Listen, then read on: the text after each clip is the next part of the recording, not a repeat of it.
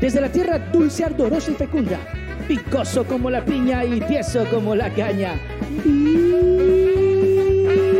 El pilluelín más pilluelín de todos los pilluelines del mundo mundial pilluelinesco.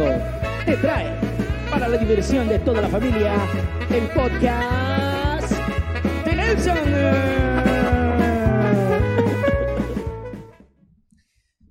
Queridos amigos? Bienvenidos. Estamos nuevamente aquí en el podcast de Nelson con otro episodio, con otro capítulo y con otro invitado súper, súper especial. Hablamos de quien fue gobernador del Guayas, además funcionario del municipio de Guayaquil en la época del señor Nebot, el bigotito del manso. Junta Pana Brother de Ottoson el Holner, hace yoga, católico, Barcelona, barcelonista, perdón. Señoras y señores, nuestro amigo Pedro Pablo Duarte. Maestro, ¿cómo Oye, estás? gracias por aceptar, Pedro. No, gracias a ti por la invitación. No, gracias por Ahí veo que aceptar. has hecho. Bueno, gracias a ti por la invitación. ya, pues déjate Ya, nota. pues, se rayó, se rayó el Sí. disco. No, no, gracias, de verdad. eh, hemos tenido muy buena recepción, publicamos tu fotografía, dice que chévere que invites a, a- a personas eh, de, de todo, de toda índole, de todo, de todo concepto, porque a veces la gente a uno cree que está solamente por una línea. Ah, y, sí. y no. ¿Y cuál es esa línea? No te han dicho. Eh, sí, no, la gente dice que uno es compañerito. Ah, sí. compañerito, Ah, sí. claro. claro, eh. y, y usted no es compañerito. No, no. Yo trabajé, por si acaso. ¿En, serio? Sí, claro. ¿Cuándo? ¿Cómo? Cuando estuve en la embajada, bueno, primero en el consulado de Ecuador en España, yo tuve, yo me fui a España a estudiar, a capacitarme, aproximadamente en el año 2003 y regresé en el 2012 más 1. ¿Ya? ¿Cuál es? 12 más 1. Ya. Ya, ahí nomás. Esa. Bueno, ok. Antes, antes del 14. Ok. Ok. Ya, el 13. Re- Exacto. Ah, ¿no, Y- te- ¿no puedes decir el 13? No, ya, pues ya lo dijiste tú, pues, hermano. Ya, ¿para qué voy a repetir? Gracias. Que, ah, a ver, a ver, a ver. A ver. No, ya está muy superstición, lento. superstición, Ah, superstición. Corte, corte. Vamos a mandar el corte. Vamos a No, mandar no, el no, corte. no hay corte. ¿Qué superstición? ¿En serio? No, no, no, Ah, ok, simplemente. listo, bueno, ok. ok, bueno, es para abreviar las cosas. Bueno, ok. Y estando allá, estando allá, me llaman y me ofrecen un contrato de tres meses por la Organización Internacional de, Mig- de Migración.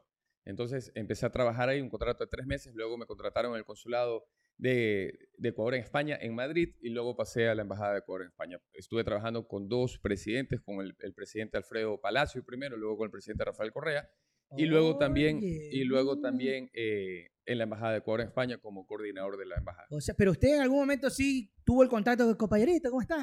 Sí, sí, claro. Bueno, el tiempo que estuve ahí. Claro, claro. por ¿Y qué tal? ¿Qué tal sí. ese corto tiempo? Todo Bu- chévere. buena experiencia, buena Sí, sí. experiencia porque te permitía, de hecho ahí empecé la parte social, ¿no? Trabajar con los migrantes, estaba vinculado con las asociaciones de migrantes allá en España, pude recorrer buena parte de España y de Europa, me fui a preparar, tuve la oportunidad de hacer dos, dos maestrías, becado también, una en comunicación política por el Instituto Ortega y Gasset y otra en comercio exterior, también becado por la Universidad Rey Juan Carlos. Y, me quedé allá bastante tiempo. sí. Ah, eh, me, me parece chévere que hayas comentado esta anécdota, Pedro, porque eh, hay esta sensación de que, ay, Dios mío, si por ahí medio pasó Correa y te agarró el aire, ay, Correa. No eres de los que piensa no, eso. No, no, mira, todo el mundo ha aportado algo positivo. Y lo, bueno que hay que rescatar ahí es la parte positiva, eh, a mi criterio, ¿no es cierto? Yo, yo aprendí bastante, tanto de esa experiencia como la experiencia de haber trabajado en la alcaldía de Guayaquil, primero eh, como coordinador también y luego como director de Acción Social y Educación. Estábamos a cargo de toda la parte educativa y, y- y de acción social de la, de la ciudad de Guayaquil. Aprendí mucho de las Ya. dos experiencias, aprendí mucho del alcalde Jaime Nebot, aprendí la parte de gestión, de administrar bien los recursos, optimizar los recursos, ahorrar bien, hacer más y hablar menos, a diferencia de la actual administración. Oh, golpe que, duro. que habla oh. mucho, gasta mucho y hace muy poco. Y de una, usted De vaya. una, tú re- recién estoy Soy, empezando. soy, soy guayaco y barcelonista. Pues, Oye, hermano, oye, ¿Qué más? pues? oye, este- ¿Qué más? pues? ¿Qué más? Aplauso, aplauso. Este man, este man se me saltó todito. Si estaba acá, estaba la De una fuimos al frente. Bueno, ya, páselo más. Está bien, está bien.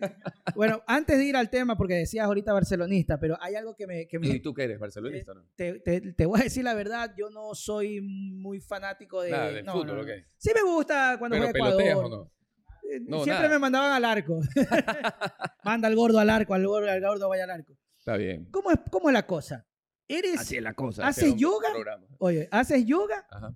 Y eres barcelonista? No cuadra, algo no cuadra. ¿Por qué no cuadra, hermano? A ver, ¿por qué no algo, cuadra? algo- ¿Por qué no algo- cuadra? A ver, ¿Cómo, cómo ¿por está la cosa? Y después, La ¡vamos, parte C, Barcelona! La parte C, claro, hay, hay que saber equilibrar. Ese es el éxito de, de la vida, saber equilibrar. Pero tú te levantas a meditar, hermano. Yo llevo 22 años haciendo yoga. Yo empecé hace, desde muy chiquito, casi cuando nadie hacía yoga acá. Me levanto por las mañanas a meditar, sí, aproximadamente a las 5 de la mañana me levanto a meditar.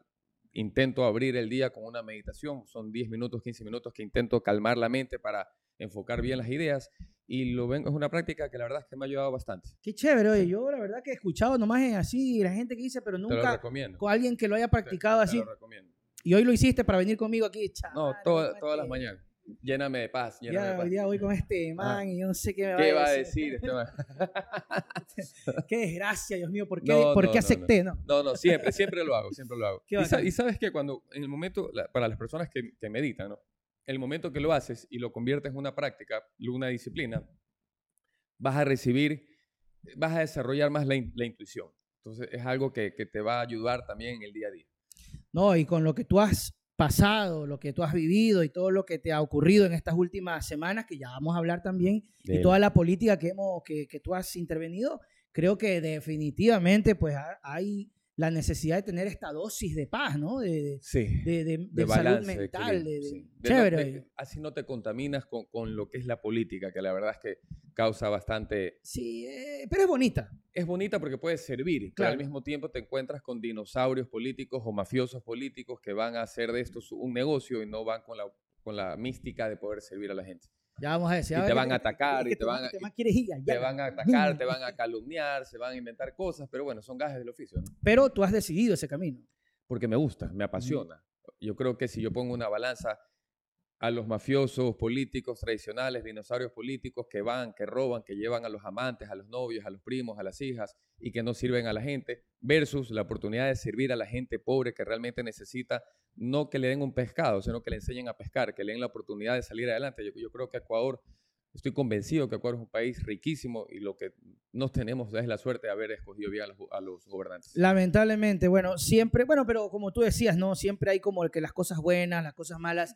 Vamos por partes, ¿no? Vamos, vamos, vamos a ir por partes. ¿vale? Vamos primero por la primera parte que me decías de, tu experiencia con la revolución, luego vamos con Nebot y luego vamos con Cintia. A ver. Dentro, de, dentro del tema de- del compañerito, eh, ¿qué puedes rescatar de, de- de esa época, de el, el trabajo social. Yo creo que hay dos, dos periodos de Rafael Correa, ¿no? El primero, en el cual era algo nuevo, era, si lo hablamos en términos de marketing, era algo nuevo, de, un producto nuevo en el mercado, la gente estaba cansada de los políticos tradicionales, era una persona que había rescatado diferentes eh, aspectos o características de los últimos mandatarios. Tiene algo de la parte académica de León Férez Cordero, eh, pe- perdón, de Rodrigo Borja, la Mm. parte populista de otro expresidente. Es decir, era un producto que compraron todos los ecuatorianos. Y al inicio empezó bien.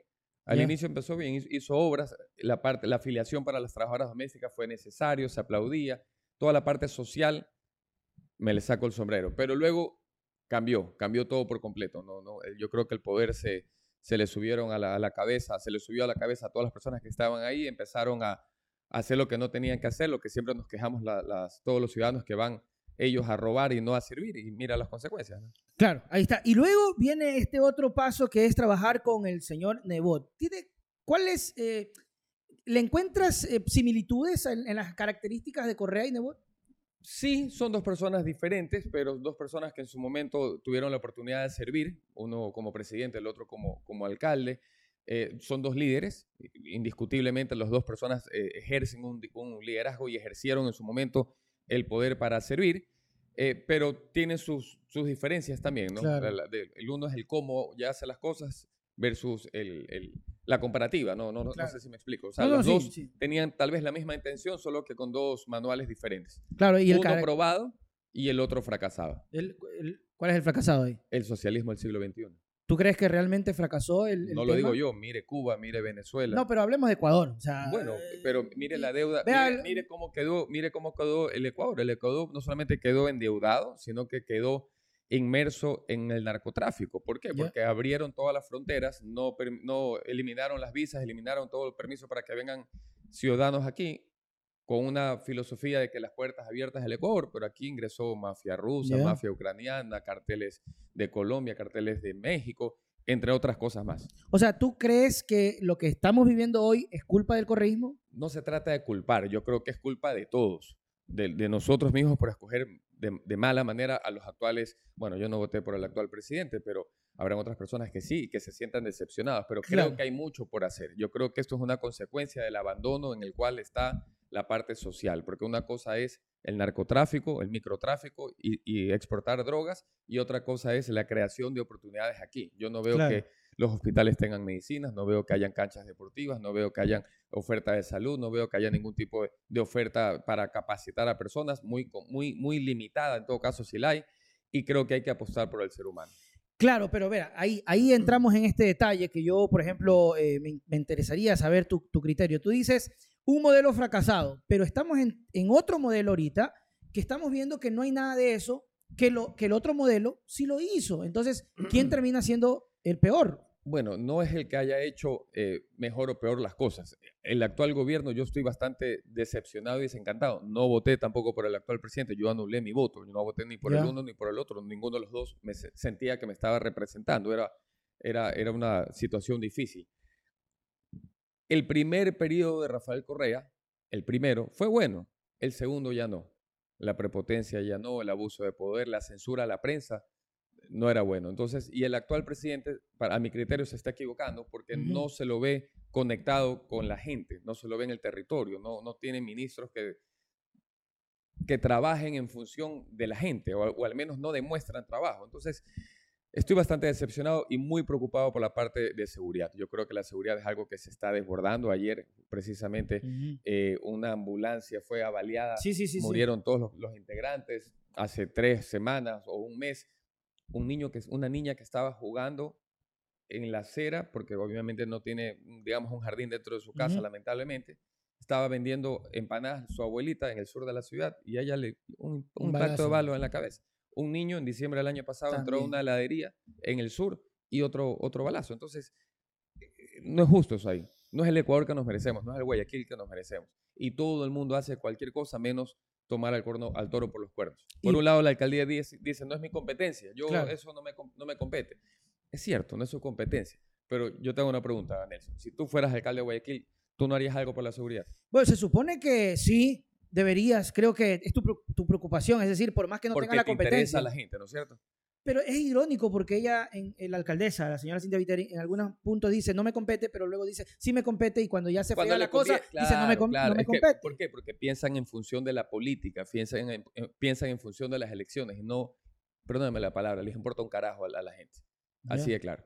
Uno no escoge la, com- la competencia por conveniencia, sino por urgencia. Y la urgencia es que nos están matando todos los días. Se ha triplicado el número de muertes violentas solo en Guayaquil. Guayaquil es una de las ciudades más año. peligrosas. No, es la más peligrosa. La zona 8, Guayaquil, Durán y. San Borondón. Entonces, el- el- ese tipo de, de- de- de administración yo no la comparto, no, no comulgo. Yo creo que una persona cuando llega al poder es para servir, no es para servirse. Y eso se tiene que demostrar no con, no con palabras, sino con hechos.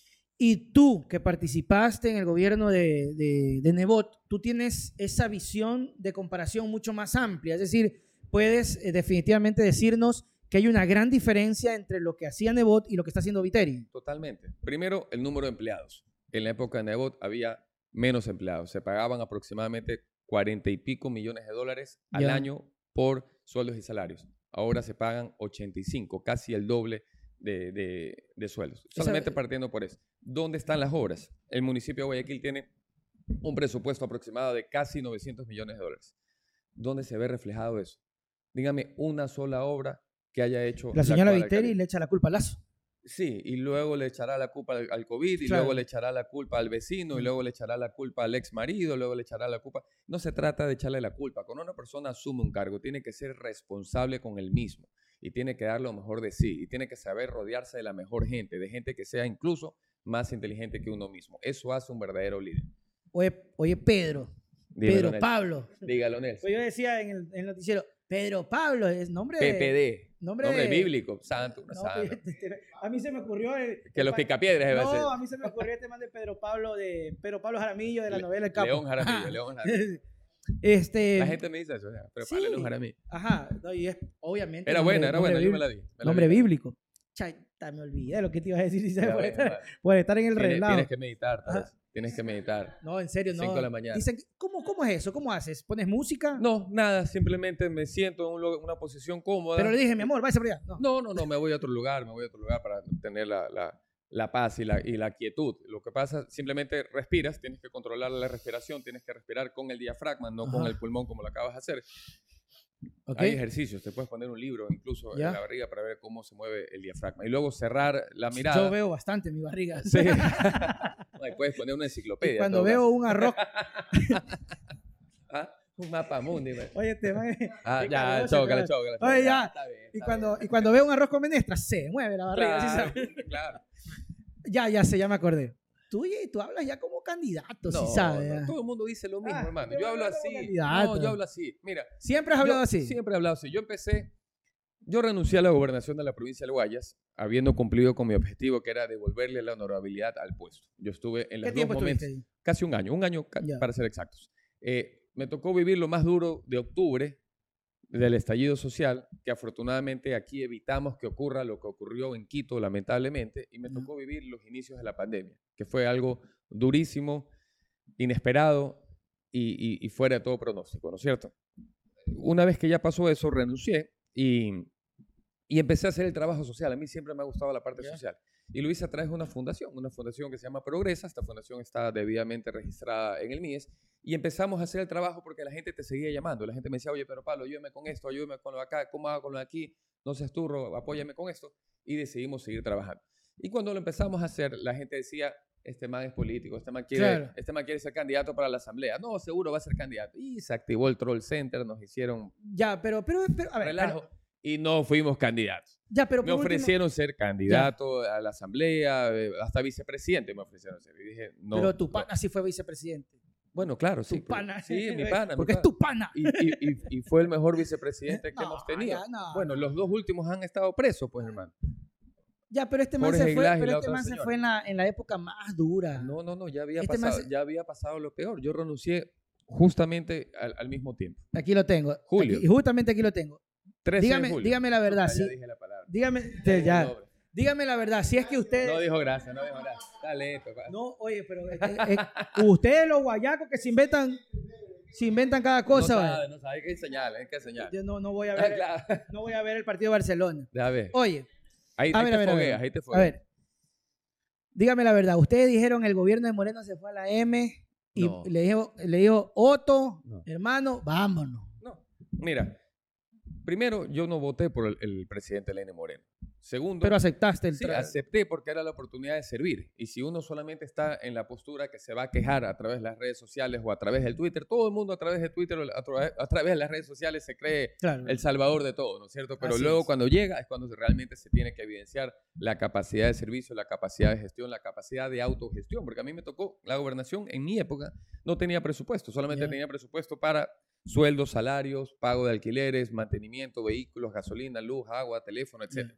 Más no para hacer obras. Entonces nos tocó hacer eh, autogestión en todo lo que hacíamos. Y sin embargo, en plena pandemia nosotros pudimos llegar con 120 mil kits de alimentos, pudimos poner túneles de desinfección que al inicio decían que servían, luego no era conveniente, pudimos fumigar buena parte de la ciudad de Guayaquil, pudimos hacer albergues para las personas que no pasen el COVID o la pandemia en la calle. De hecho, hubo personas que lamentablemente fallecieron dentro del, del, del albergue que hicimos, de uno de los albergues que hicimos. Y así te puedo enumerar un sinnúmero de, de acciones que hicimos solamente con autogestión. Entonces, una persona cuando llega al poder y se justifica y se excusa y dice, no, yo no hago obras porque no tengo presupuesto, es un mediocre. Claro. Y una persona que tiene presupuesto y a pesar de eso no hace obras que sean prioritarias, como la alcaldía de Guayaquil, que se pone a pintar paredes bonitas en lugar de llevar cosas que realmente sean de ayuda, también es- es- se llama mediocridad. Pero, pero, ¿qué pasó para que renuncien? Es decir, eh, se va Otto, se va usted. Bueno, yo ya eh, había Algo cumplido- malo hubo ahí, No, algo malo vieron. no, no, no, no se va alguien que está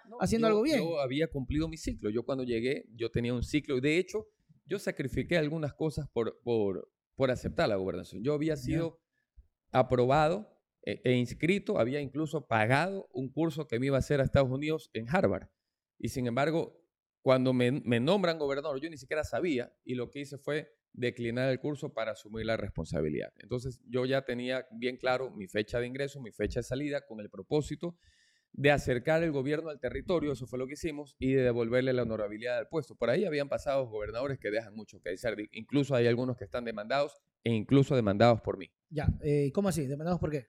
Por, por mala gestión. Cuando tú asumes un puesto y tú ves Pero que tú algo los demandaste como ciudadano. como gobernador, Ah, ya, los, ah, ya, Sí. tú entraste y demandaste sí. al anterior. al anterior, sí, al gobernador Rolando Panchana, para ser exacto. Ah, ya, pero ¿y siempre esta semana? No sé, yo no soy pesquisa, pues yo no soy, ¿Dónde yo no soy investigador, pues yo cumplo con... A ver, Pero la denuncia queda ahí. tú asumes un puesto Ya, y si tú ves una irregularidad, ¿qué haces? hay que denunciar. Denuncias, ¿no es claro. cierto? Y si no la denuncias, ¿qué pasas?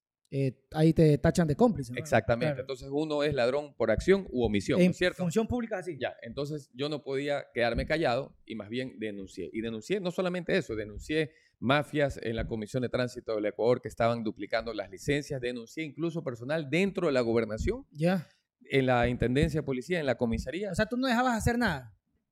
Robar no. No, Por eso robar que le no. dieron el tema, ya saben. que se No, ro- robar no, hermano. Claro, por eso. Si no, ¿para qué voy? Yo no voy para servirme. Yo no- Chale, es el- es que ese es el problema. Claro, la gente claro, tiene claro. que saber, para cambiar esta pendejada, la gente tiene que saber para qué va. Oiga, Así y, de a- simple. y a- y hablando de, y hablando de pendejada, Denuncié toda la mafia de la corrupción de los hospitales. Antes, durante y después. en la pandemia. durante la pandemia. Ya, todas las la denuncias que todas las personas vieron en televisión, en las noticias, fueron presentadas por mí en calidad de gobernador de la provincia de Guayas. Ok. Eh, para eh, sacarme un poco la duda, est- est- ¿tú estuviste como gobernador en la época del, del- del levantamiento del octubre de 2019? Sí. Entonces, eh, estuviste tú, eh, viviste el momento cuando Nebot dijo, váyanse al, al páramo a los indígenas. Sí. Eh, Creo que fue afuera de tu oficina. No, No fue afuera de tu oficina. No, fuera de mi oficina, no. O fue afuera del municipio. No, no sé Bueno, dónde pero habrá fue sido, un yo edificio por la vi- 9 de octubre. No vi cuando lo di- o sea, no vi el lugar. Ok, pero Supe que lo dijo, lamentablemente. ¿por qué lamentablemente no estuviste? Porque no es una forma de referirse. Creo Claro. que todos somos hermanos, todos somos ecuatorianos, todos nos, ¿Te merecemos, chocó, eh? todos nos merecemos res- respeto. Sí, me chocó. Hay, hay ciertas cosas con las cuales uno comulga y otro no comulga. ¿Tuviste algún encontrón con Nebot en esa época? No, ninguno. Tengo buena amistad, le guardo respeto, admiración también por lo que hizo por la ciudad de Guayaquil. Fue un excelente alcalde. Bueno, ahí, ahí no hay que refutar al, absolutamente al igual, nada. al igual que el alcalde León Férez Cordero, fue un excelente administrador. A él le debemos obras emblemáticas en Guayaquil, como el Malecón 2000. A Nebot le, le debemos obras emblemáticas, como haber eh, hecho la, la, la metrovía, perdón, y kilómetros y kilómetros y kilómetros de calles, de aceras, bordillos, el agua potable casi en un 90 y pico por ciento. Y para de contar, a los otros no les debo, Claro, no les eh, debemos nada. pero- a la actual administración me refiero. Ya, ya vamos a eso. Tú decías, está, que, picadísimo. ¿eh? El que se pica pierde, yo no me pico, hermano. Escúchame, escúchame. Eh, pero tú decías, logramos impedir que aquí no ocurra lo de Quito. Claro. ¿Por qué dices eso? Eh, Bueno, mira lo que pasó en Quito, sí, yo sé. incendiaron canales de televisión, Ah, hubo muertos, ok, pero, edificios, la Contraloría. pero eso fue entonces cuando cerraron el puente de la Unidad Nacional y no dejaron entrar a los indígenas. Pero entonces tú también pensabas que los llegaron, indígenas... nunca llegaron al puente. Ya, pero tú pensabas que venían a destrozar Guayaquil. No, no, no es que pensaba, es que teníamos información que así ocurría. Ya. Y de hecho se movilizaron. Y por eso cerraron el convoy, puente. Buena parte en convoy. Nosotros pusimos varios anillos de seguridad para evitar que ingresen. Y había gente que estaba en el interior, no puedo tampoco claro. eh, decir mucho por tema de seguridad, que nos decían, se dirigen para tal lado, se dirigen para tal lado. Y la idea era evitar que ocurra. Yo personalmente, el primer día estuve en el puente de la Unidad Nacional, dando la cara, solo, solo. Pero, a ver, estoy un poco mareado. ¿Y Viteri no fue la que ordenó eso? Pero Viteri no era alcaldesa en ese momento. No, Viteri, la, la alcaldesa Cintia Viteri estaba en funciones. Ella asumió el 15 Ah, de ya estaba en mayo. funciones. Estaba en funciones. Yo estaba a cargo de la seguridad de Guayaquil en calidad de Mm, gobernador. Y ahí hubo encontrones eh, con ella. Con ella sí hubo encontrones. Han habido algunos encontrones, Claro, claro. Entonces, eh, pero hubo En saqueos. la pandemia también hubo encontrones. Nosotros le decimos, le pedíamos que no cierre la pista del avión, del, del aeropuerto, sin embargo lo hizo, Lo hizo. evitando que vengan aviones ¿Y usted la vacíos. denunció? El gobierno me parece que la Pero denunció. tenías que haber denunciado también. Sí, lo tenía Ahí que haber está, hecho, pero, pero, hermano, para mí era más importante en ese momento velar por la seguridad de los ciudadanos. Y esa denuncia ahí quedó, eso, eso no prospera. No lo sé, Un está hecho- fiscalía. Claro, Ella se que- la denunció, no, no sé quién inició la denuncia, pero ella tiene una denuncia en fiscalía. Entonces. bueno, eh, varias, ¿no? Por algunos temas de corrupción. Claro, pero también, eh, a ver, hablando un poco de lo de octubre, porque no quiero irme de esa idea, pero es que eso fue y eso se dio porque el señor Moreno dijo, me voy a Guayaquil. Y ustedes dijeron, véngase, mi querido presidente. Y los indígenas dijeron, vamos a cogerlo allá. Eso fue por un mal cálculo, porque ese día se iba a celebrar el, el Día de la Raza, había un paro indígena que ya venía concertado por, por- con anterioridad, planificado por anterioridad, y lamentablemente eh, fue por una falta de sociabilización de una medida económica que era necesaria. Yo le pregunto a usted, ¿a cuánto está la gasolina al día de hoy? Ya, ya van a salir a protestar. Ya mismo llega a 5 dólares. Casi 5 dólares, ¿no es cierto? Sí, sí, sí. ¿A cuánto estaba en esa época?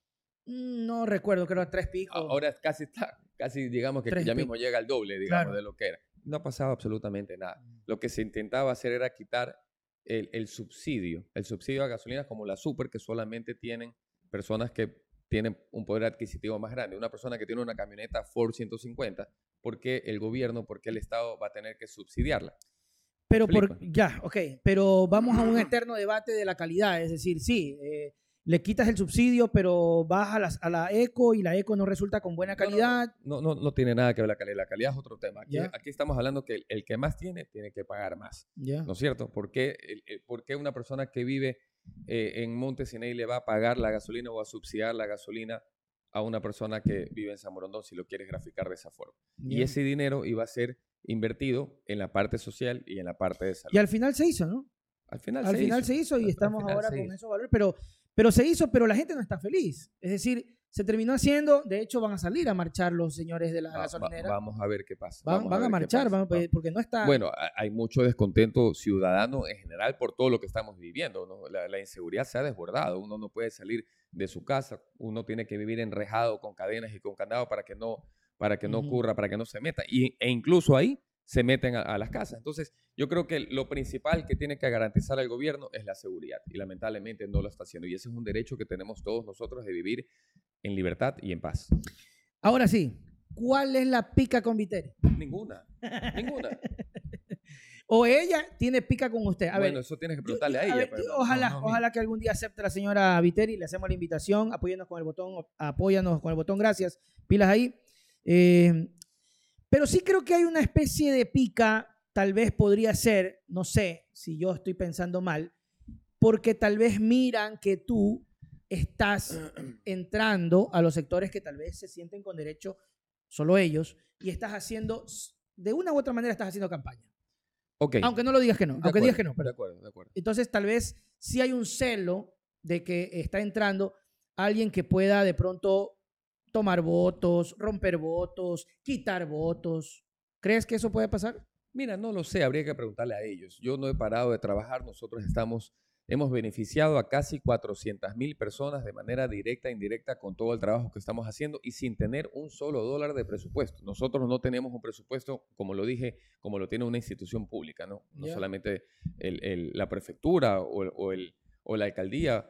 Nosotros simplemente hacemos autogestión, nos gusta hacer autogestión. Nosotros vamos, Eh, ¿Eso qué es autogestión? autogestión es identificar una necesidad y canalizarla a través de alguien que la pueda solventar. Es decir, yo voy a un barrio, nosotros tenemos un programa, un programa que se llama Barrio Seguro. Ya, Nosotros vamos, ponemos una cámara de vigilancia ya. en lugares no Urdesa, no San Morondón, no Los Ceibos, no Los Olivos, sino La Huangala, eh, el Guasmo Sur, Guasmo Norte, Trinitaria, Las Malvinas, Esmeraldas Chiquitos, La Praderas, etcétera, etcétera, ¿no es cierto? Vamos, ponemos una cámara de vigilancia, esa cámara la enlazamos con todos los celulares de todos los vecinos de la zona, ponemos una alarma comunitaria, la enlazamos con la Policía Nacional. Te voy a enseñar una foto Ok. De un delincuente que cogimos hace poco. La cámara la pusimos el martes, el día miércoles agarramos un delincuente ahí. Uno de tantos, ¿no? En Sauce Ya. 7 también Y cogimos. obviamente tú le dices a la Pero voy a gente, nosotros, la- mi fundación, es la que está haciendo este Mira. trabajo. Esta es la cámara. No sé si se alcanza a ver. Sí. Ya, ahora pásale más la... Espérate, Es- Esa está en el poste, pues, ¿no? en el poste. Ahí está. Oye, este los pobre. vecinos, los vecinos vieron, los vecinos, ponle acá si quieres para acá. No, no, no. Ahí sí, sí se ve. Eso, ahí está, ahí está. Ahí cuando lo cogieron este man. Oye, este sopla. Los vecinos vieron porque la idea es empoderar al barrio. Ya. Exacto, exactamente. Chuta, loco, aquí hay una foto haciendo, haciendo yoga. loco. Tranquilo, Sácala, no sácala. una, una No, mentira. pasa nada. No, mentira. No se ve ahí. Ah, no, ahí, ahí sí se ve, sí se ve, sí se ve. Ahí, ahí. En, en mi cámara pone, en mi cámara, en mi cámara. Mi cámara unitaria. Ahí está, ahí está.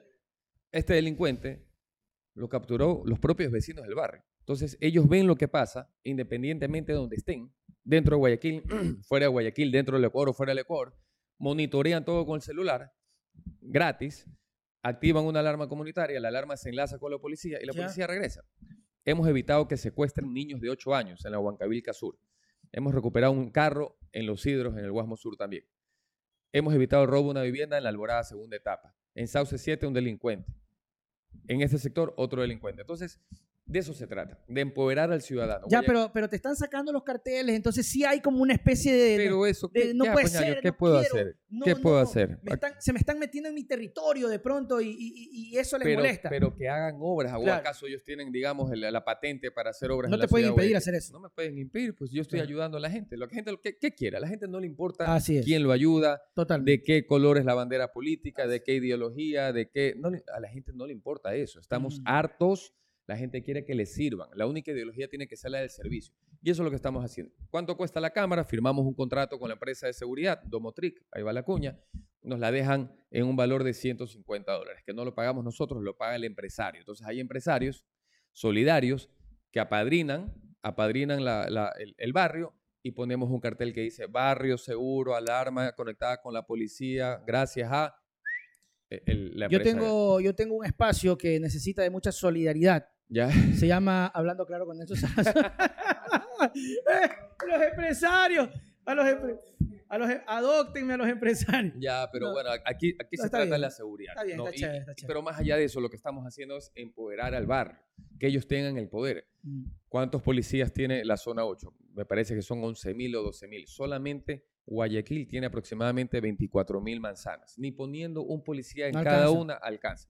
Entonces, así no se trata. Se trata de trabajar la base social y de empoderar a la persona, darles la capacidad para que ellos tomen el control de la situación. Ya, ahora sí, dinos la verdad.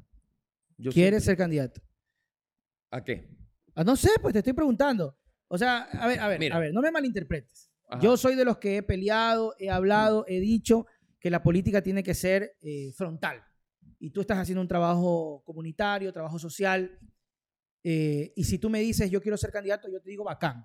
Yo te digo, chévere, porque así tiene que ser. No hay que ocultarse. Entonces te pregunto con franqueza, ¿quieres ser candidato? Con la misma franqueza te digo, a mí me gustaría poder servir a mi ciudad, me gustaría servir a mi provincia, me gustaría servir a mi país y lo estoy haciendo. Si voy a ser candidato o no, no lo sé todavía. Me encantaría tener la oportunidad. Para eso estamos trabajando, para darle una oportunidad a la gente y demostrar que no se necesita el poder para servir. Los, cada cuatro años llegan nuevos políticos, van a servirse, llevan a la gallada, a los panas, a los novios, a los amantes, a los primos, a los hijos y se olvidan de la gente. Y eso lo percibe el pueblo, ¿no es cierto? claro. Y por eso el descontento ciudadano. Cuando uno va al barrio, dice, uh, no, de otro partido político, no, seguro, usted no, seguramente nos va a mentir. La, la gente tiene, Sí, la la gente gente está- tiene e- ese- esa, esa percepción. Está quebrado. Hay que reivindicar a la política. La política no es mala cuando uno va con una buena intención. Los politiqueros, los dinosaurios políticos, los mafiosos políticos, esos son los que ya no pueden estar ahí. ¿Cuál Ya- es el, el- el partido que estás más o menos pensando ya?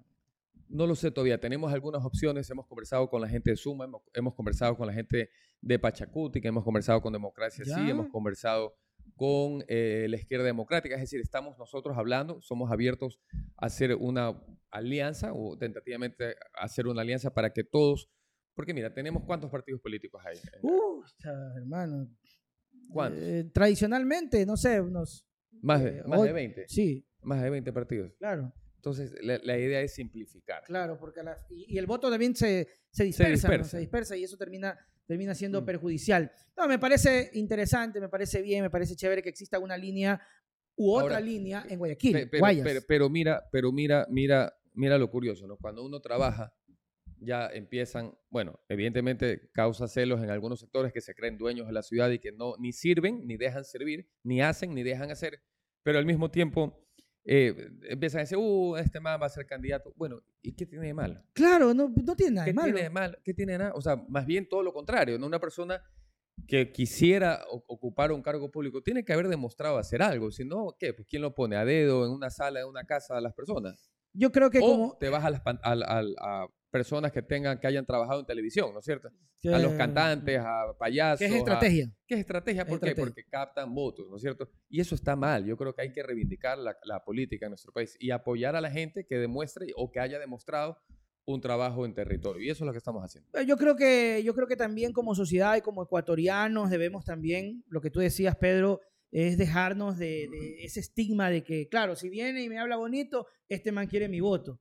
Y si Claro. así fuera, ¿qué ¿Cuál es mal- el ¿cuál es problema? el problema? Exacto. Luego estamos criticando que el candidato es el mismo de toda la vida. Dice, Exacto. viene otra vez el mismo. Y cuando viene uno nuevo, dice, oh, chica. O sea, eh, no, no hay tusa, dicen en mi barrio. Estamos demostrando que se puede cambiar. Estamos demostrando, Guayaquil merece un cambio. Guayaquil es una ciudad que está a la deriva, que Ya. tú recorres y yo los animo a todas las personas que estén viendo para que hagan est- este ejercicio. Cuenten cuántos baches, cuántos huecos hay en las calles.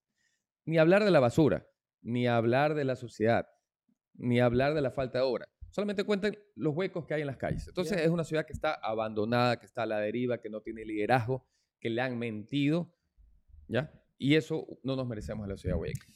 Ok, eso está muy claro. Eh, ¿En qué punto y en qué velocidad se destruye lo que deja Nebot en manos de Viteri? bueno, se puede destruir en un segundo, ¿no? En un segundo. Lo que se construyó en 20 Ya. años de administración de Jaime Nebot y en dos periodos de León Férez Cordero se puede destruir en un minuto. Lo estamos viendo. Lo estamos viendo. Pero Nebot le, le apoya. Nebot ha dicho que va a, ayu- va a ayudarla, va a Bueno, el apoyarla. alcalde Nebot tendrá sus razones. ¿Cómo Yo ganas? discrepo con eso. Claro, ¿cómo, ¿cómo triunfas o cómo ves el camino al triunfo en una ciudad que está sumamente, eh, hay que decir las cosas como es, o sea, a, ve- a veces parece ser que tal vez el cerco mediático lo pone así, que solo social cristiano, PSC, social cristiano, el, el bastión, el, el poder, Guayaquil, ¿cómo ganas ahí? ¿Cómo, ¿Cómo te metes ahí? Demostrando servicio. El PSC ha tenido figuras muy respetables, como lo fue León Férez Cordero. Yo resalto la capacidad de gestión y administración que tuvo León Férez Cordero. Tuve la oportunidad de conocerlo, tenía buena relación con, con mi padre, que en paz descanse. Y también aprendí de él, aunque yo era muy chiquito, aprendí de él. Ese, ese, era, ese es un buen referente de política. Además que se necesita la mano dura que implementó Férez Cordero en su momento. Yo estoy seguro que si León Férez Cordero estaría vivo, no estaríamos viviendo los, la- los índices de inseguridad que estamos viviendo en la actualidad. Luego un Jaime Nebot, que también tuve yo la oportunidad de trabajar de cerca con él y yo veía la capacidad de gestión. Era una persona que en la oficina recibía y gestionaba y articulaba trabajo de una manera eh, pragmática, eficaz y responsable. No puedo decir lo mismo de la actual administración. A mí me ratificó la señora alcaldesa cuando asumió el poder. ¿Ok? Ella, eh, terminó el 15 de mayo del 2019. A mí me O ratificaron sea, tú trabajaste un chance ahí. cinco días. ¿Ya qué pasó? ¿Qué, qué no te gustó rápido? Me dio asco. ¿Pero qué? ¿Tan rápido? ¿Tan, sí, tan, rápido. Yo, yo tengo mi, mi intuición bien desarrollada. Claro, es que, es que Entonces, me- me- que- me- me- ya veía lo que se avecinaba y dije, no, no. Me parece que deja mucho que decir. Claro, pero, pero ¿qué, qué viste en tan poco tiempo? ¿Alguna decisión que dijo, uy, esta man ya va por otro lado? Desorganización, no tener claro eh, un objetivo de servicio. ¿No te pusieron otro, otro puesto igual al tuyo y porque No, no, no, duplicaron no. puestos? No, no, yo era director, Ya. había ya un cargo de subdirectora, yo ya tenía una subdirectora, pero no, yo ya intuía lo que iba a pasar, entonces preferí dar un paso a un costado. Y así lo hice, y mira que no me he equivocado. Denuncias de corrupción, aromaterapia, el, el- el proyecto murales. Letras Vivas, entre otras El cosas trapeo. más.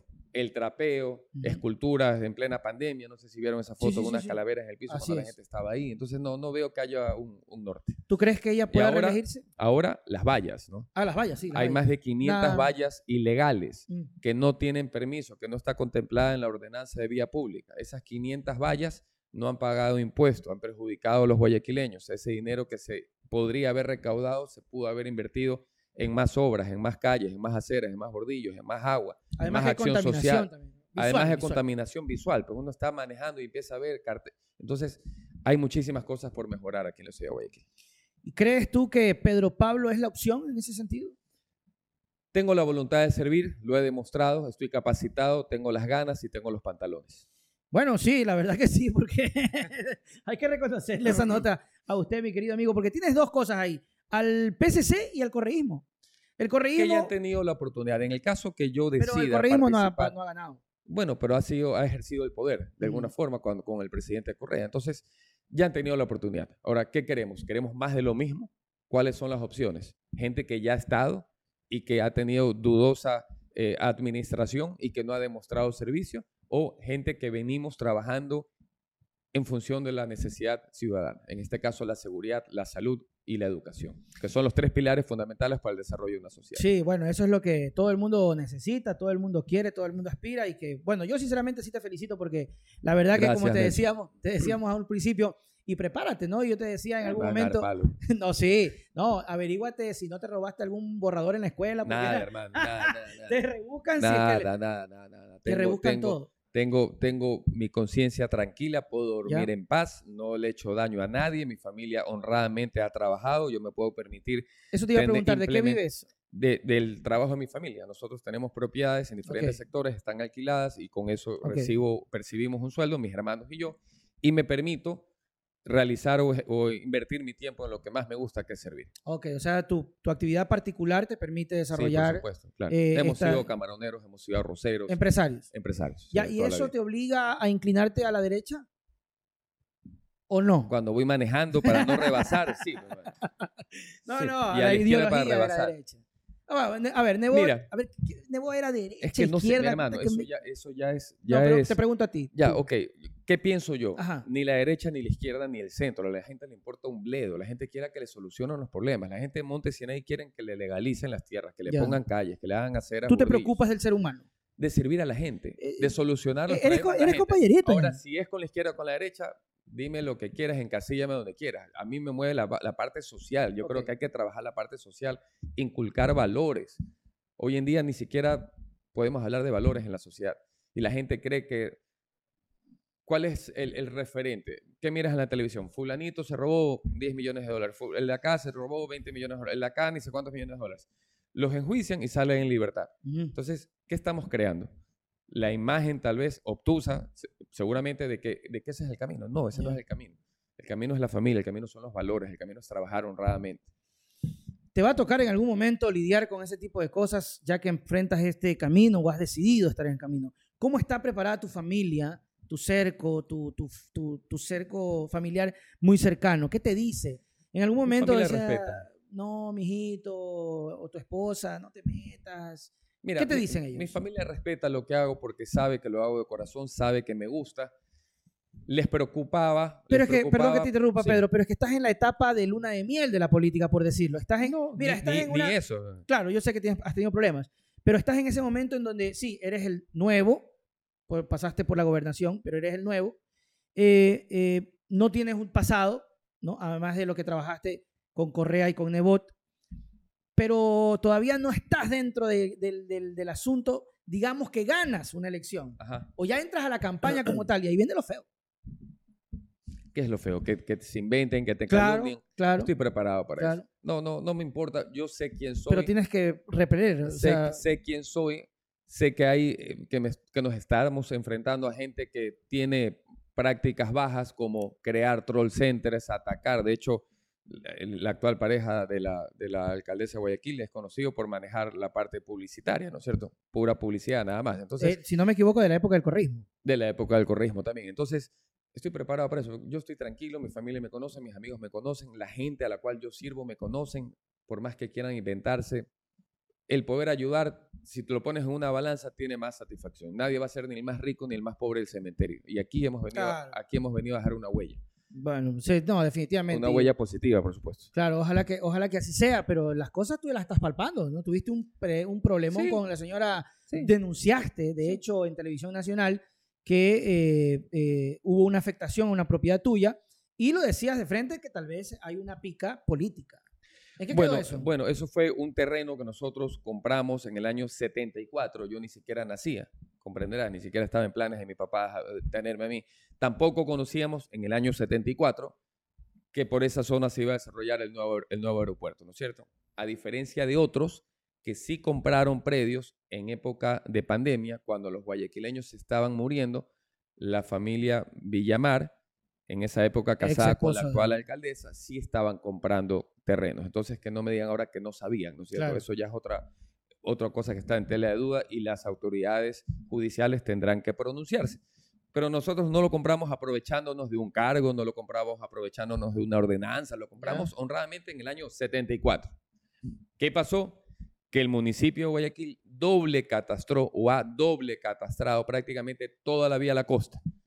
Y en ese predio pusieron a otras personas también sobrepuestos al de nosotros. O sea, vendieron y revendieron, más o menos así. No, inscribieron propiedades en, en un predio que ya estaba, eh, digamos, inscrito en el registrador de la propiedad y yo tengo documentos que Mm. he presentado y hemos presentado denuncias y hemos ganado dos veces al municipio de Guayaquil las denuncias. Tenemos una medida cautelar y una acción de protección ganada. Ok.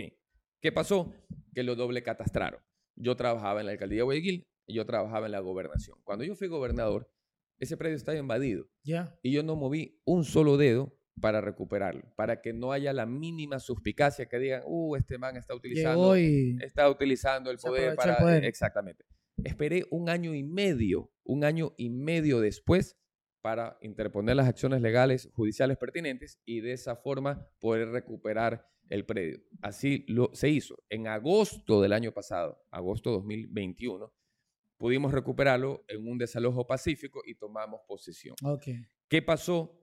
Qué curioso, un día después que un importante medio de comunicación escrito del periódico Expreso Sí. revelara una investigación que eh, revela que se eh, habría comprado tierras en la Vía La Costa por parte del ex esposo de la alcaldesa de Guayaquil. Al día siguiente se meten en un operativo matonesco Claro. 20 camionetas municipales, personal encapuchados, a romper las garitas con tractores, con volquetas, a pegarle a los guardias de seguridad, a pegarle a los guardias de seguridad, diciendo que era un espacio de vía pública. No sé si por ignorancia o por mala fe lo hicieron, pero estamos presentando todas las denuncias pertinentes y estoy seguro, confío en la justicia, que no se va a dejar amañar por las autoridades de, de turno y que van a, a poder deliberar lo que pasó.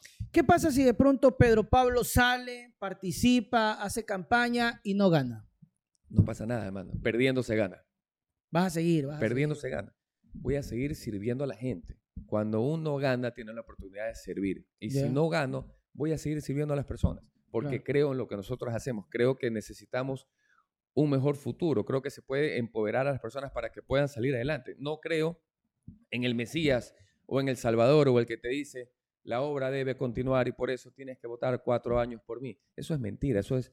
Ve, Pero- usted sí sabe lo que es esto. ¿no? Sí, sí, sí. Pero eh, pura paja, dicen en mi barrio. Así. Pero, pero eh, la gente necesita, bueno, no la gente, las ciudades necesitan proyectos, Pedro Pablo. Sí, por supuesto. Proyectos y largos. y a largo habrá, plazo. habrá que presentar proyectos a largo Claro. plazo. Nosotros ahora tenemos tres proyectos. Ya. Seguridad, las cámaras de vigilancia. Tenemos 100 barrios seguros donde hemos puesto 100 cámaras gratuitas con alarma conectada a la policía, sociabilizado con todos los, los vecinos de ese barrio y que ya ha dado buenos resultados.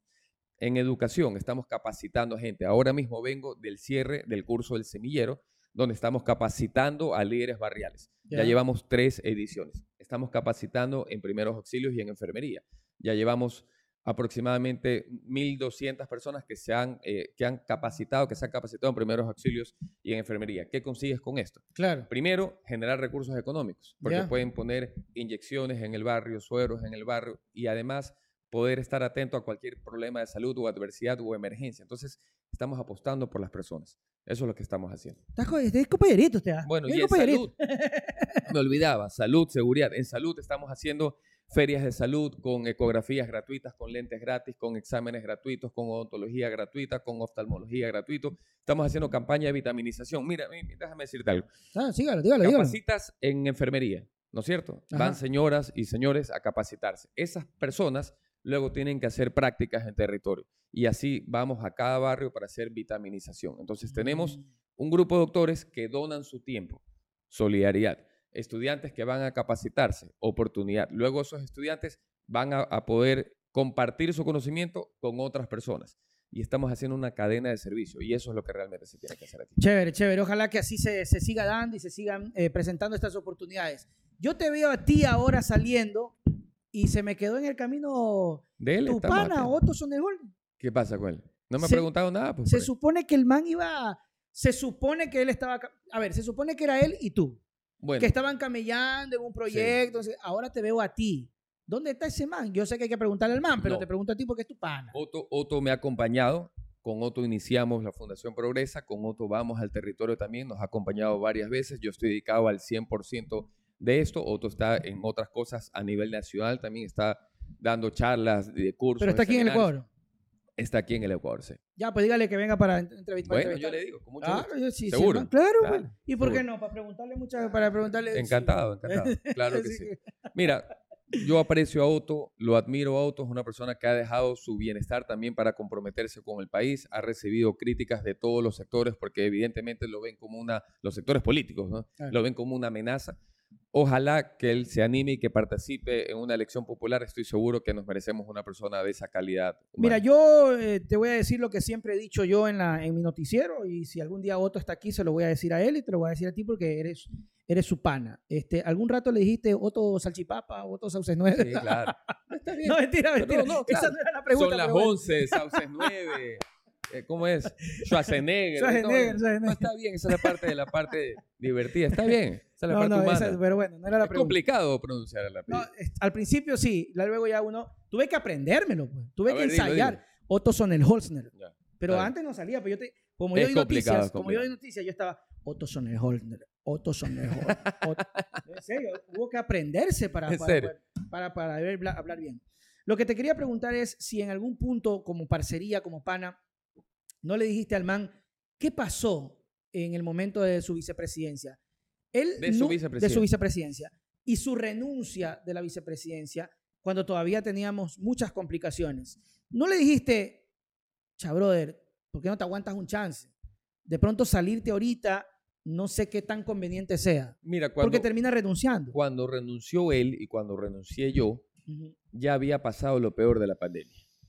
Ya había pasado lo peor de la pandemia. ¿Ya? Ya habían transcurrido algunos meses, nosotros estuvimos expuestos todo el tiempo, y no lo estoy diciendo por, por como queja, sino más bien para poder evidenciar que nosotros sí estábamos en la calle recogiendo muertos, lamentablemente. Fue un momento durísimo, estábamos viendo cómo se solucionaban los problemas de diferentes hospitales, muchos eh, enfermeros o personal médico no iban a trabajar también, en algunos casos tuvimos que traer doctores de otras partes de- del país precisamente porque muchos estaban contagiados también mucha gente se enfermó al mismo tiempo, no solamente en el Ecuador, sino en el mundo, y eso ocasionó que algo tan apreciado ahora como una mascarilla sea escasa en su momento. Claro. Entonces nos tocó lo más bravo y nosotros estuvimos ahí siempre al frente dando la cara. Otros se escondieron, otros decían que tenían COVID y no tenían, otros le decían incluso hasta a los hijos que no vayan porque para no contagiarse. Entonces nosotros siempre estuvimos ahí. Yo no vi a ningún concejal en la calle en los momentos más duros, Ya. yo no vi a ningún asambleísta o diputado en la calle en los momentos más duros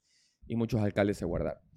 Ok, pero eh, de una u otra manera es una decisión política que sí eh, tuvo, pues como tú dices, su, sus, su crítica y su oposición, debido a que se proyectaban y se proyectan.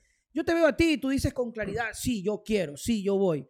Pero Otto es como, eh, sí, no, esta la hago, no la hago. Eso ten- yo no yo no puedo Yo sé que contestar, tengo yo no que- puedo yo contestar sé, por yo otra persona, tendrías que yo preguntarle. te le a voy a preguntar, que ojalá venga que- acá. Yo, yo puedo Pero hablar como pana, como yo pana. puedo hablar, yo puedo hablar de mí. A mí me gusta el, el servicio, a Otto también le gusta el servicio. Nos estamos preparando. Yo eh, me he preparado también para esto. Ya, eh, tengo la experiencia de haber estado en diferentes eh, cargos y los he, he demostrado servicio y también me he preparado Yo académicamente. Pero, Entonces, pero como pana, porque uno como pana también le dice, ya, pues ñaño, sacúdete, hermano, ¿qué te pasa? O sea, ¿Le has dicho tú en algún momento? hay que ser respetuoso de las decisiones que tomen cada uno. Yo, yo respeto. A mí tampoco nadie me puede decir, ya, lánzate, lánzate, lánzate a la alcaldía. Pero es que- tu pana. tien- tienen que- Es eh, tu brother. Es, es mi pana, sí. Es tu yunta. Es mi yunta. Hacen yoga, yoga juntos. No, no, no, Otto no hace yoga. Yo, yo a Otto lo conocí en España. Yo a Otto lo conocí en España cuando yo estaba Cuando allá, se quedó durmiendo cuando ahí estaba estudiando allá. y se quedó durmiendo en, el- en un centro comercial, no. Que se que no, No. no pudo entrar a la casa, que no sé qué, o fuiste tú. No, yo no podía entrar a la casa. Y tú te quedaste durmiendo. de- Afuera. Pero eso, eso fue... ¿Dónde viste eso? Ya te- ya- Ahí eh, nosotros Eso fue, investigamos. eso, fue, eso fue en Suecia, en un fin de año, menos 17 grados bajo cero. Aquí está. Eso era frío, pero terrible. ¿Y por qué no pudiste entrar? Porque yo estaba en una discoteca y me fui con una Ah, pelada. Te fuiste relado. Me, me fui, claro, y luego ya no podía entrar a la casa. Eras muchacho en esa época. Pero dejamos en alto el nombre del Ecuador.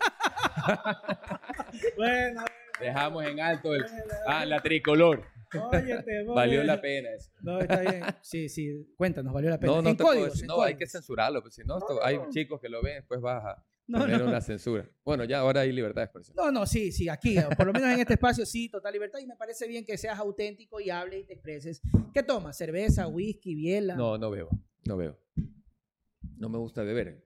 De está repente, bien, de está repente bien. una biela, de repente un vino, pero no, no suelo beber, no suelo beber. Ya, ya, no, no hay que respetar, pero sí yo empiezo como que, chutica, un man que me diga no tomo. mm.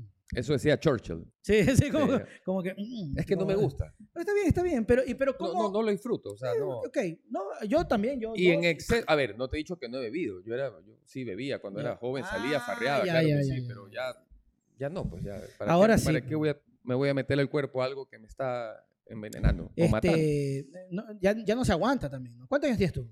43. 43. Ya No se aguanta, dos o tres. y- No, ya no. Uno y ya te queda. sí, sí, a mí me pasa. Yo que soy más joven que tú. Antes sí, lunes, martes, miércoles. Yo soy, yo, yo soy pelado, pues yo soy pelado. Pues, pelado ya, por, por la calma. Ya me está A creciendo. ver, ah, claro, sí, peladísimo. No, es que me hice, me hice una operación. ¿Te pusiste? Sí, me puse. ¿Qué tal? Bien, está Yo me quiero poner, hermano. A mí Ponte. también me. 2.500 hebras dicen que me faltan. Hebras, no hembras. Póngase nomás. Vea, Si para, mi- para mis panas que, que preguntan los del canal, ya está creciendo. Ah, sí. Todo Ah, no, sí se ve, esto, sí se ve, sí se ve, sí estos se ve. pelitos no habían, y estos pelitos creo. Qué ¿Ah? chévere. Sí, sí, ¿por qué no? No, si sí. se vive una vez nomás en la vida. Claro, claro, claro. La ventaja mía es que soy alto, entonces la gente no ve, no ve la cara. Ya cuando me haces una Bueno, foto ahí arriba, ahí sí ya bueno, me bueno, ¿y cómo hace Pedro Pablo para distraerse? Para, a ver, yo sé que uno se toma una bielita, se distrae, defoga el, el coraje. ¿Cómo hace Pedro Pablo para eso? Me gusta ir a la playa. Me gusta mucho ir a la playa. Hay una playa en concreto, playas. Yo voy a playas y hay una playa en, en General Villamil que me gusta mucho, que está cerca por, por el Pelado.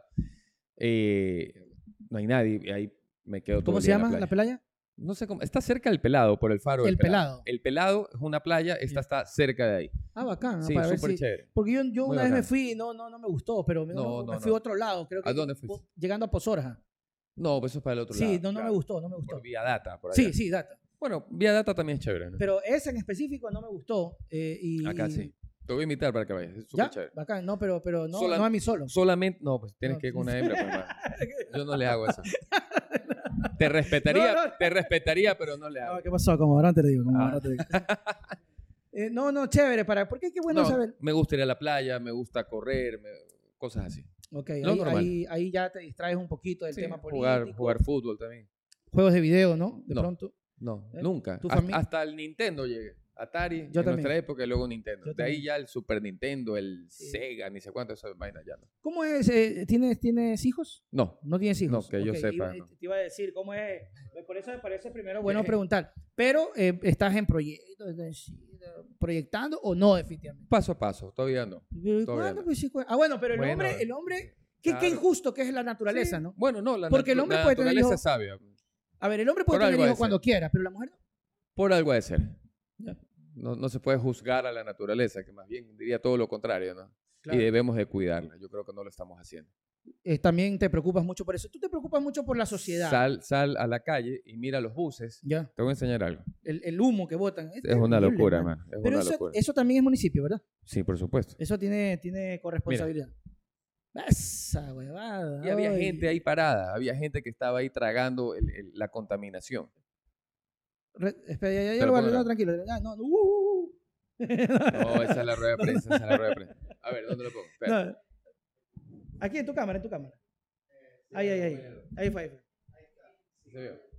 Qué Y bestia, así es ¿no? en todos bestia. lados, en todas las nota esquinas. entra y te No, mata. Te mata, Es pues, hermano. veneno. Es- es- eso es cáncer, pues. Chutía, qué, qué, qué terrible. Eh, mi querido Pedro Pablo, ha sido pues un gusto conversar Igualmente, contigo, gracias- gracias por la eh, invitación. no te vayas, güey, estás Ah, apurado. no, pensé ¿qué- que ya me estabas agradeciendo, estás- pues, man. estás haciendo así? Me está- eh? pensé que ya te estabas despidiendo. Ya, ¿cuán- cuánto Si no, sigamos. Pues.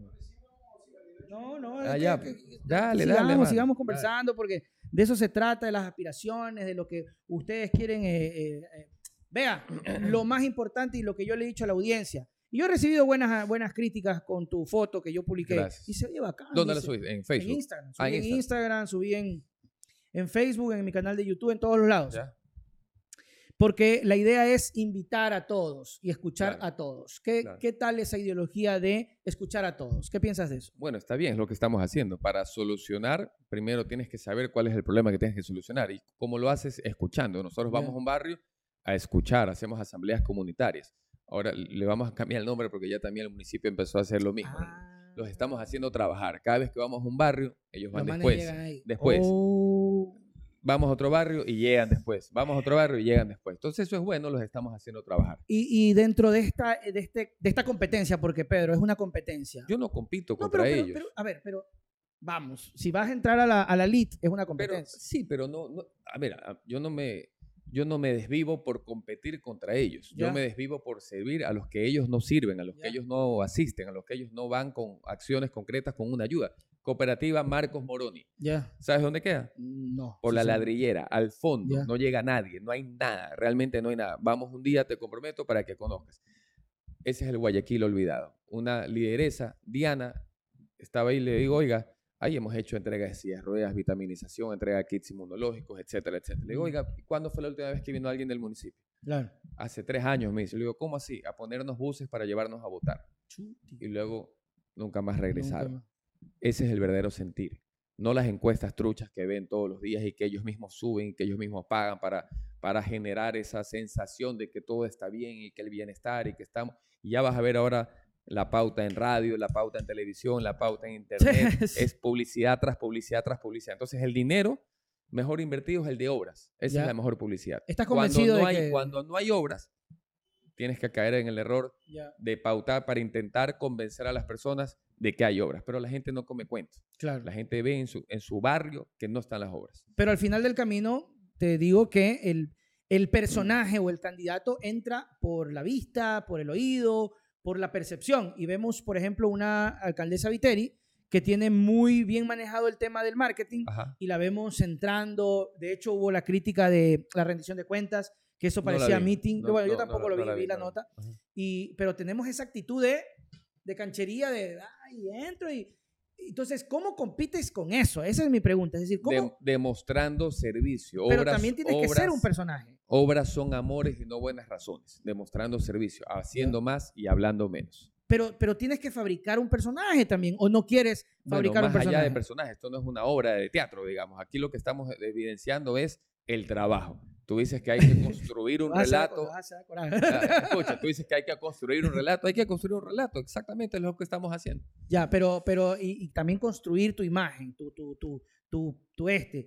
¿Estás trabajando en eso o no?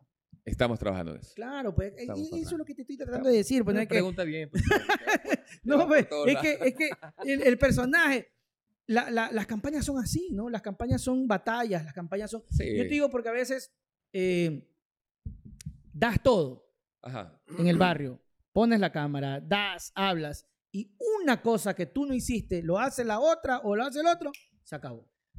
Bueno, nosotros estamos haciendo eso. Estamos velando por la seguridad de los guayaquileños. Qué buena falta nos hace vivir seguros en un Guayaquil seguro. Estamos poniendo este dispositivo tecnológico en cada barrio popular, barrio marginal, para poder llegar con esta solución. Y los resultados han sido buenos. Entonces, estamos trabajando en eso.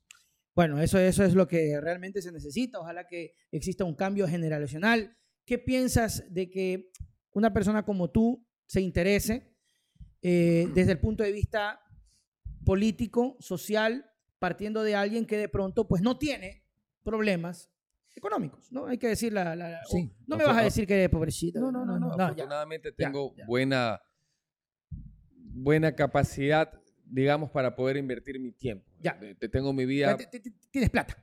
sí, Ya. gracias a Dios, bien trabajada honradamente. Está bien. honradamente Así de mi es. familia, no de ahora, sino de cuando mi papá llegó aquí hace 50 años, con Ten- una mano adelante y una mano No es atrás. pecado tener plata, por si acaso. No, no tiene nada de malo. de hecho, todos plata. deberíamos. Ojalá que todos tengamos la es. misma oportunidad de poder salir adelante, Así pero es. no hay que regalar dádivas y, y formar un, un clientelismo político, sino más bien enseñarles a producir. Mm, Está bien que se regalen kits de alimentos cuando era necesario hacerlo, nosotros lo hicimos, pero no como acción de solución, porque esa no es la solución. Hay que enseñarles a producir, hay que darles la, la herramienta necesaria para que puedan triunfar. Entonces, ahora ya salen los típicos políticos a entregar una camiseta, a entregar un kit de alimentos. ¿No vas a ir por ese camino? No, ¿A entregar para- camisetas, Para no? nada, para nada. ¿Para qué voy a entregar camisetas? Ahora, si alguien hace camisetas con, con, con nuestro Lo mensaje, está que- bien, pero, hermano, coja, todo el mundo coge las camisetas. Todo el mundo, así es. ¿Y tú crees que es- esa es la forma de hacer política? No es la forma de hacer política. eh, ¿Tú creo estás de acuerdo con eso? No estoy de acuerdo desde el punto de vista comunicacional, personal, pero lamentablemente es, oye, yo he visto, yo he visto, porque he, he colaborado a veces en campañas, ¿Cómo tú vas con el candidato y la gente te ve y la gente... Porque eso es lo que estamos... Porque eso- está a, eso, a eso están acostumbrados los ciudadanos por los políticos que solamente aparecen cada cuatro años Ya. para entregarles esa dádiva en lugar de haberlos servido durante todo ese tiempo, con el presupuesto que tienen para hacer obras. Dime una sola obra de la alcaldía de Guayaquil, de la actual administración. No, Yo tampoco. no, de- no, no, y mira que recorro bueno, la ciudad de Guayaquil. Si tú le preguntas a ellos te van a decir innumerables, Sí, pero claro. no hay una cosa así como emblemático que diga... Ninguna. Lo que se escucha es que están reclamando presupuesto y presupuesto y plata y plata y plata, pero nada más. La Eh, ATM, por ejemplo, con las multas de tránsito. ¿Dónde va esa plata? ¿Dónde va ese dinero? En los últimos dos meses, casi 80 mil multas. ¿Dónde va esa plata? 80 mil dólares en multas. No, no, 80 mil multas, O- no en valores. y- y 80 si mil personas que. Ah, plata. un dineral. pues, Claro. eh, Al año son más de 80 millones de dólares la, Dios. que maneja la ATM. ¿Dónde va eso? ¿Por qué no invierten en educación? ¿Por qué sangran a los taxistas, por ejemplo? Un taxista tiene que hacer dos revisiones. Entonces, ¿por qué no hacen algo si tienen el poder para hacerlo? Por eso es que la gente se cabrea y por eso es que la gente no cree en la gente política. Precisamente porque cuando llegan, no hacen nada. Eh, ¿Apuntas, eh, Pedro, a, este grupo de personas que terminan desencantadas de la política porque tal vez el que tiene ya esa fijación por un partido mueren con ese partido? Es decir, yo he escuchado a gente que es rol- este PSC a muerte, o sea, el que le pongan. Correístas o, o Revolución Ciudadana que al que le pongas, o sea, los manes van a votar ahí. Eh, pero hay un sector que, que no está muy, muy enraizado, muy polarizado. ¿Apuntarías a eso, a ese público, a ese... Apuntamos a todos, porque cuando Ya. uno llega al poder no va a servir solamente digo, a los pero que- para a- ganar. no solamente van a servir a los que votaron Claro, por ellos, sino sé. tú tienes que pensar no en función de partidos políticos o ideologías, sino de servir al colectivo, de servir a todos. Sí, pero tienes primero que ganar. O sea, Evidentemente, eh, eso es lo que me estás preguntando. Sí, pero para ganar... Ah, para hay- apuntar. para o sea, ganar. quieres que te dé mi estrategia para ganar. No, lo que Ah. pasa es, no, lo que pasa es que, mira, eh, el votante, ¿no? Está el, el- el votante que ya está definido y el votante indeciso. Digo, si estás apuntando a ese indeciso. Se debe de apuntar a todos, a todos. Porque los proyectos se benefician a todos. Tú no vas a beneficiar al amarillo, al verde, al azul. No, tú vas a beneficiar a todos. No, sí, sí, yo entiendo que de, ese, de Y- hecho, y, tú se, de- ganas y y se debe todos. hablar para todo el mundo, evidentemente. Claro. ¿Cómo, ¿Cómo recibes a la gente? ¿Cómo te recibe la gente cuando estás ahí? Bien, bien, con mucho cariño. La verdad Sí. es que es muy grato poder estar en cada barrio. Hace un par de... Te voy a contar, una anécdota. En octubre del año pasado estuvimos en Colinas de la Alborada entregando kits inmunológicos y una eh, señora, Vicenta, nos di- me- de 99 años, me dice, oiga, lo quiero invitar a mi cumpleaños. Ay, qué La semana pasada chévere. estuvimos dándole ahí una, una serenata con Ah. su torta y todo, y la verdad es que cumplía 100 años. Entonces, ¡Guau! ese es el cariño de la gente, ¡Qué que te regale un vasito de agua cuando vamos, que te invite a pasar a su casa, a su sala, que te invite a algo de comer, que te invite a un corviche. E- ese es el... el- el- No, esa no, es- esa es no la lo quieres, no lo quieres reconocer, pero tú estás más compañerito que, que, que, que- cualquier cosa. ¿eh? O sea, eh, Yo- por el tema del, del- del- de, de- de la sociedad, por el tema de la sociedad, de ver a la gente, de, de no descuidarse. Entonces tú piensas que el ser humano debe estar encima del capital. por supuesto. pues. Ahí está, eres socialista, ñaño.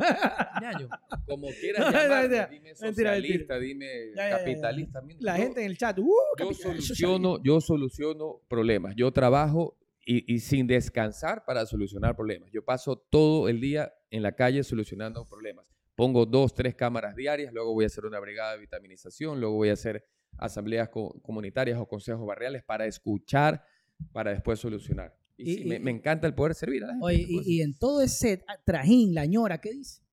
No, bueno, no, no dice nada. Ella le gusta lo que hago, acepta lo que hago, respeta lo que hago. Tiene también la vena social. Pedro, ya, pues hasta qué hora poniendo esas cámaras. No, y aquí no, tengo el televisor que no me funciona, ya vente rápido, pues Pedro. No, No, no, inte- intento eh, equilibrar. Yo creo que todo es un balance. Intento equilibrar también. sí. claro, claro. Y bueno, y, meterse en este mundo de la política que es tan conflictivo, tan complicado y que la vas a tener dura con la señora Viteri. Sí, porque ya empiezan ahí a criticar, empiezan Claro. a inventarse, ¿Qué empiezan te han a- inventado? Bueno, un expresidente está calumniando refiriéndose mal de, de- de- mi familia, de mi padre, que, que- que ya murió. Y eso, eso sí. Compañerito, No, no, otro, otro. eh, Moreno. Otro, uno que lo votaron por loco y que es característico por, por, por la mafia y Ya, por, ya, ya, por otras cosas. Tigre, habla serio.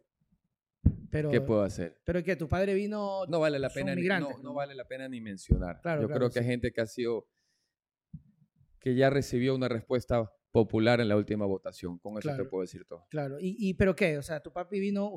Son migrantes ellos, ¿no? Mi padre, mi familia es migrante. Mi padre vino de España a implementar sembríos de arroz. Fuimos pioneros en fumigar por avioneta, en fanguear la tierra para implementar, digamos, los sembríos de arroz. Esto fue hace 50, 60 años más o menos, hace bastante tiempo. Vino acá, creamos plazas de trabajo, creamos muchas oportunidades para las personas, hemos sido muy solidarios, muy solidarios. En un sector importante de la ciudad, no de Guayaquil, de Daule, en La Aurora, nosotros donamos más de 100 lotes de terrenos, 200 lotes de terrenos a gente que estaba ahí que no tenía vivienda. Hicieron Es- una ciudadela. Sí, son lotes. Todo lo que es La Aurora prácticamente era, fue Mm. donado por, por mi familia en aquel entonces. Entonces, que venga una persona sin valores, completamente desacreditada por todos los ecuatorianos a intentar denigrar, es un halago. Eso quiere decir que estamos haciendo las cosas bien. Todo lo que digan ese tipo de personas es todo lo opuesto. Entonces, para mí es un halago. No me molesta, no me quita el sueño. Vamos a seguir trabajando. Les molesta, creo, que, em- que empecemos nosotros a recibir el cariño de la gente. Siempre va a haber molestias cuando alguien eh, pretende ser candidato. Siempre, siempre.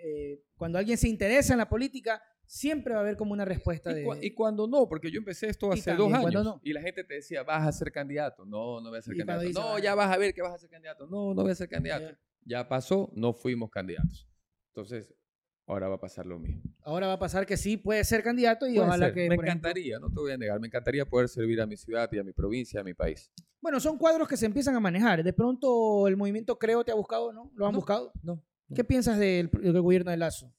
Bueno, ya lo dije, lo dije al, al inicio, ¿no? Creo que empezó con una buena intención y creo que se ha quedado en esa buena intención en el camino. No, no, no veo un liderazgo en, en los ministerios, en los ministros, no los veo en el territorio, no los veo que estén conectados con la realidad. Creo que están en una burbuja, empezaron con una buena intención, pero no se está evidenciando en el día a día. ¿no? Y los índices de delincuencia realmente dejan mucho que decir. Cuando catalogan al el gobierno de Moreno como el peor del gobierno de la historia, ¿sientes el peso por trabajar, haber trabajado ahí? Yo no creo que, que- que sea así. Yo creo que se devolvió la institucionalidad, se devolvió la libertad de expresión, se combatió la corrupción como se lo hizo. Yo pero personalmente tantos lo hice. casos que se destaparon. Tú mismo y- Y, destapaste. precisamente porque lo denunciamos. Pues. Claro, pero... Si yo me hubiera quedado callado, ¿qué hubieras dicho? Ah, este más se llevó Claro, un billete, ¿no es cierto? claro. No, yo lo denuncié.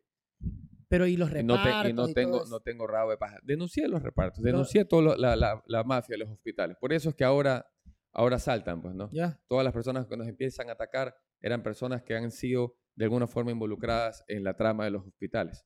claro. Yo tenía mensajes, hermano, que, que de, de, de, de expresidentes que me llamaban del mismo tipo que estamos hablando. Ya. Te felicito por la buena gestión. te- No lo conozco, no he Ya. tenido oportunidad de conocerlo. Los tengo grabados. Ya. En algún momento lo- se los voy a... Y después ya no te sacar. felicitó. Entonces, cuando denuncio todos los casos de corrupción, Ya tres no- doritos después, soy el eh, tal y tal. Ya. la gente no es tonta, la gente saca sus propias conclusiones. Y, y tienes que andar... eh, tú andas creo que con seguridad, ¿no? Ando con seguridad, sí. Por, por todo lo que te ha pasado, incluso Sí. con la alcaldía de la señora Viteri. Ando con seguridad, sí, lamentablemente. Sí. Eh, Y- los guayaquileños lamentablemente tenemos que buscar la forma de, de autoprotegernos. Si es que el gobierno y las autoridades no lo hacen, tenemos que buscar la forma de hacerlo. ¿Y tú estás de acuerdo en la teoría de que la gente porte armas, por ejemplo? No, no estoy de acuerdo. Eso sería una, una- el viejo oeste se quedaría corto, ¿no es cierto? Ya. No, no, no estoy de acuerdo. Yo creo que la inmensa mayoría de los ecuatorianos no estamos de acuerdo tampoco de- en esa solución. De, sí de- creo que la policía tiene que actuar.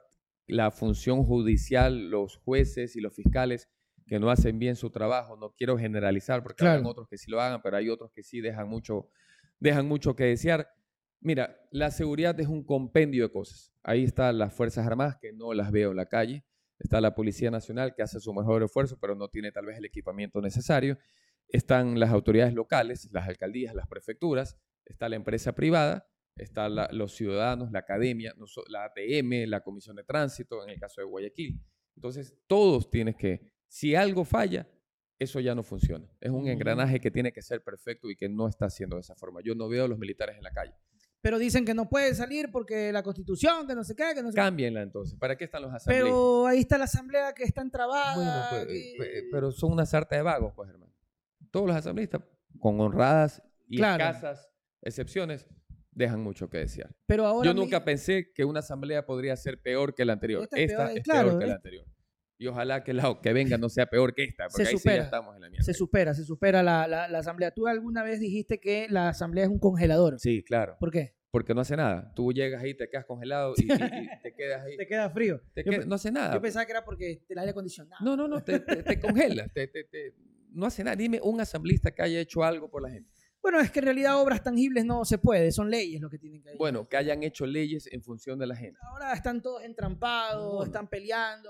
Y es más, un asambleísta, yo, yo, ahí sí yo lo tengo, yo no podría, por ejemplo, si yo soy asambleísta provincial, irme a Quito a vivir y descuidar aquí a la gente que me votó, se desconecta la gente. Entonces, yo no creo en el trabajo de la asamblea. Primero, yo creo que debería estar por lo menos la mitad. Ojalá que hagan una consulta para que le, le Ya. pregunten a la gente si se debería reducir el número de asambleístas. ¿Crees que debería reducirse? Por el supuesto, hermano. Son 130 y pico de vagos que tienen que llevar a cuatro o cinco vagos de asesores que todos ganan sueldo, que sueldos grandes, pues, ¿no?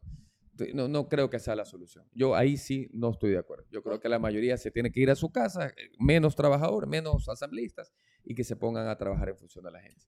Pero al Yo fin, soy activo, a mí Ya. me gusta hacer las cosas. En la asamblea me quedaría de una manera pasiva, es como un congelador.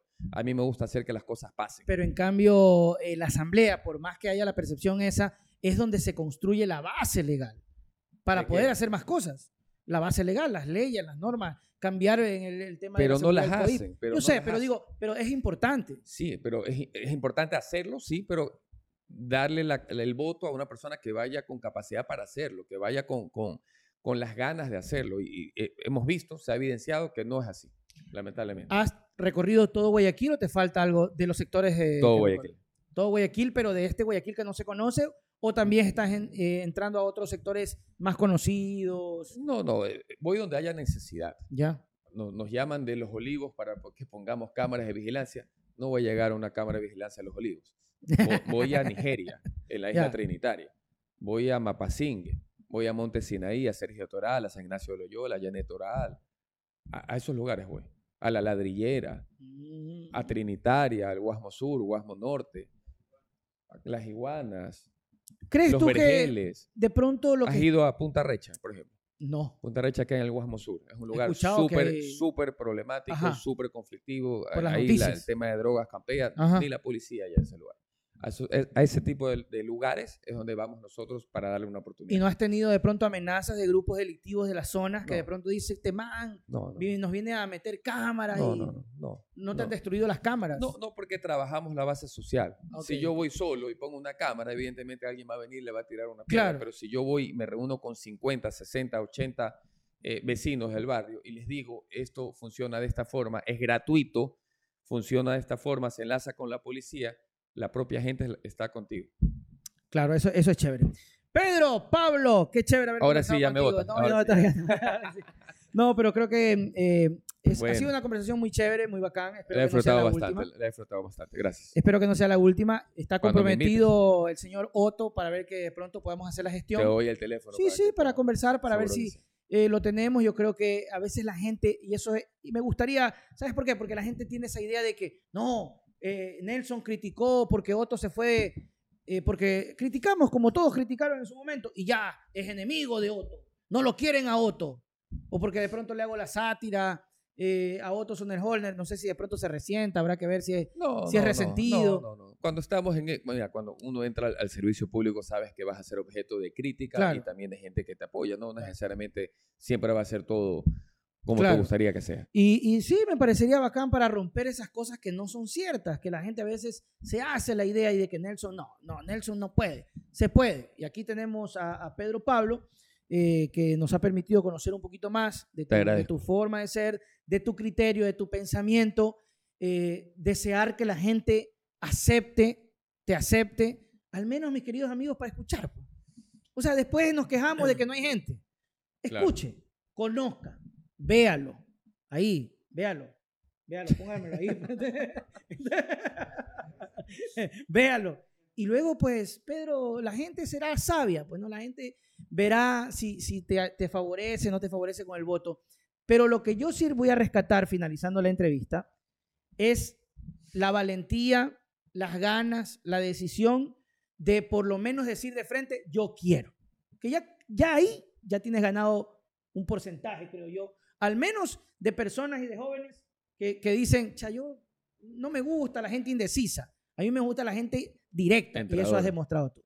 Pedro, para, para despedirnos Mira, tu palabra. Te, te, agradezco. Yo creo que más, más importante que ser, SER, más importante que ser, es hacer. Y nosotros estamos demostrando que estamos haciendo, que se puede cambiar la ciudad. Guayaquil es una gran ciudad, Ecuador es un gran país.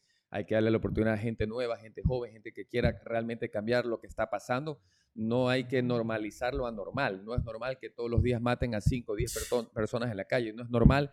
No es normal que un niño de 3 años reciba un impacto de bala. No es mm. normal que avaleen una ambulancia que está saliendo con enfermos. Eso no es normal y no lo podemos normalizar. Tenemos que indignarnos, no podemos resignarnos. Y para, para hacerlo hay que hacer más y hablar menos, que eso es lo que estamos haciendo. Te quiero agradecer, Nelson, por la oportunidad. Un cordial saludo para todas las personas. Las personas que estén viendo el programa, que seguramente son muchas y que quieren de alguna forma que los visitemos en su barrio, que quieren que pongamos cámara de vigilancia, sigan la cuenta en Instagram y en Facebook como Pedro, Pedro Pablo Duarte, en Instagram y en Facebook como Pedro Pablo Duarte. Yo personalmente contesto todos los mensajes. Yo no tengo un, equipo de comunicación que me contesta, no, yo mismo atiendo todos los mensajes, así que tenga un poco de paciencia, que son muchos, pero yo personalmente los contesto. Duarte, no Duarte. No, en el registro civil se olvidaron, faltó, se acabó la tinta y pusieron, pusieron solamente hasta la T. No, Duarte. Ese man, ese man estaba dormido. Claro, pum, pum, cabeceaba y. Ya, ándate, ándate, claro. Duarte. Duarte, D-U-A-R-T. Así que gracias, hermano. Gracias, mi querido amigo. A ustedes, mis queridos pibelines, gracias. Recuerden, apóyennos con el botón ahí abajo en YouTube que dice gracias. Mándenos la colaboración, 2, 3, 5, 10 dólares, no me enojo. Lo necesitamos. Y pues nos vemos en la próxima en el podcast de Nelson.